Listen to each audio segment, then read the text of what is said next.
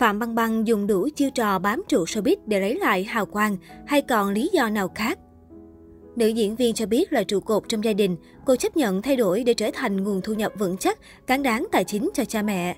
Ngày 9 tháng 5, Sina đưa tin Phạm Băng Băng đăng tải bộ ảnh mới sau khi trở về Trung Quốc.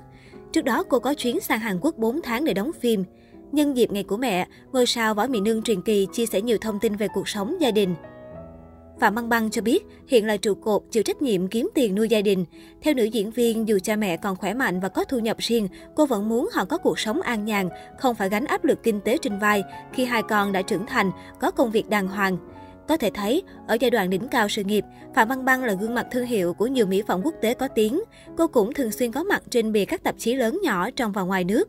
Tuy nhiên, kể từ bê bối trốn thuế vào năm 2018, sự nghiệp và danh tiếng của Phạm Băng Băng có dấu hiệu tụt dốc. Các nhãn hàng vì sợ ảnh hưởng từ lệnh phong sát với Phạm Băng Băng cũng nhanh chóng chia tay với nữ hoàng thảm đỏ Trung Quốc. Những năm qua, Phạm Băng Băng duy trì thu nhập danh tiếng của mình bằng việc xây dựng một đế chế mỹ phẩm riêng, tích cực quảng cáo cho dòng sản phẩm chăm sóc da mang tên cô. Đồng thời, Phạm Băng Băng tham gia một số chương trình nhỏ để duy trì tương tác với fan. Dù bị cấm sóng trên truyền hình hay các sự kiện đình đám, Phạm Băng Băng vẫn có sức hút mạnh mẽ trên mạng xã hội Weibo, với lượng người đăng ký theo dõi hơn 63,7 triệu. Do vậy, Phạm Băng Băng tận dụng kênh thông tin này để tương tác với khán giả, quảng bá các sản phẩm. Việc nữ diễn viên giới thiệu những sản phẩm dưỡng da trang điểm đến từ những thương hiệu giá rẻ của Hàn Quốc, Nhật Bản gần đây đã tạo nên một cuộc tranh cãi trên mạng. Vốn là người chuộng những món hàng hiệu đắt đỏ, Phạm Băng Băng thừa nhận bản thân cũng bỡ ngỡ khi dùng những hàng mỹ phẩm bình dân được bày bán nhiều ở các siêu thị. Dưới bài đăng giới thiệu mỹ phẩm bình dân, Phạm Băng Băng đã chịu nhiều lời mỉa mai của dân mạng. Cô bị chê bai hết thời, đánh mất giá trị của bản thân khi chấp nhận quảng cáo những sản phẩm rẻ tiền. 4 năm qua, do ảnh hưởng của scandal, Phạm Băng Băng cũng thay đổi cách sống và làm việc. Từ một ngôi sao hạng A của làng giải trí hoa ngữ, cô trở thành nghệ sĩ bình dân khi chỉ còn tham gia các sự kiện nhỏ lẻ hay xuất hiện trên các tạp chí bình dân. Sự nghiệp đóng phim của Phạm Băng Băng tại Trung Quốc gần như vô vọng khi các dự án được thực hiện trước scandal nhưng chưa kịp lên sóng, vĩnh viễn phải đóng kho hoặc phải chỉnh sửa để có thể ra mắt. Không một đạo diễn hay nhà sản xuất nào tại Trung Quốc dám cộng tác với Phạm Băng Băng bởi việc hợp tác với một nghệ sĩ bị gắn mát nghệ sĩ ô danh nằm trong danh sách bị cấm sóng được đánh giá là rất liều lĩnh.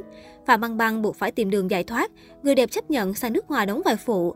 Đầu năm nay, Phạm Băng Băng sang hàng tìm kiếm cơ hội. Cô nhận vai khách mời trong bộ phim truyền hình Insider của đài JTBC. Vai diễn cũng như thời lượng xuất hiện của nữ diễn viên được dự kín. Quy Quy cho biết, hậu scandal gian lận thuế quan, tài sản của Phạm Băng Băng vơi đi khá nhiều vì phải chi trả số tiền phạt 130 triệu đô, các khoản đền bù thiệt hại lớn cho đối tác. Điều này khiến Phạm Băng Băng ít nhiều chịu sức ép kinh tế.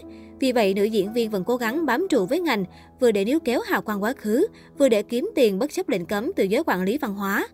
Về chuyện tình cảm, sau khi mất hết danh tiếng lẫn sự nghiệp, suốt một thời gian dài, người hâm mộ chờ đợi phản ứng của Lý Thần, nhưng anh không lên tiếng bên vực hay động viên bạn gái. Sự xuất hiện hiếm hoi bên nhau của cặp đôi cũng khiến người hâm mộ tò mò về mối quan hệ của họ. Sau hơn một năm đối mặt với sóng gió thị phi, tháng 6 2019, Lý Thần và Phạm Băng Băng tuyên bố chia tay và hủy hôn.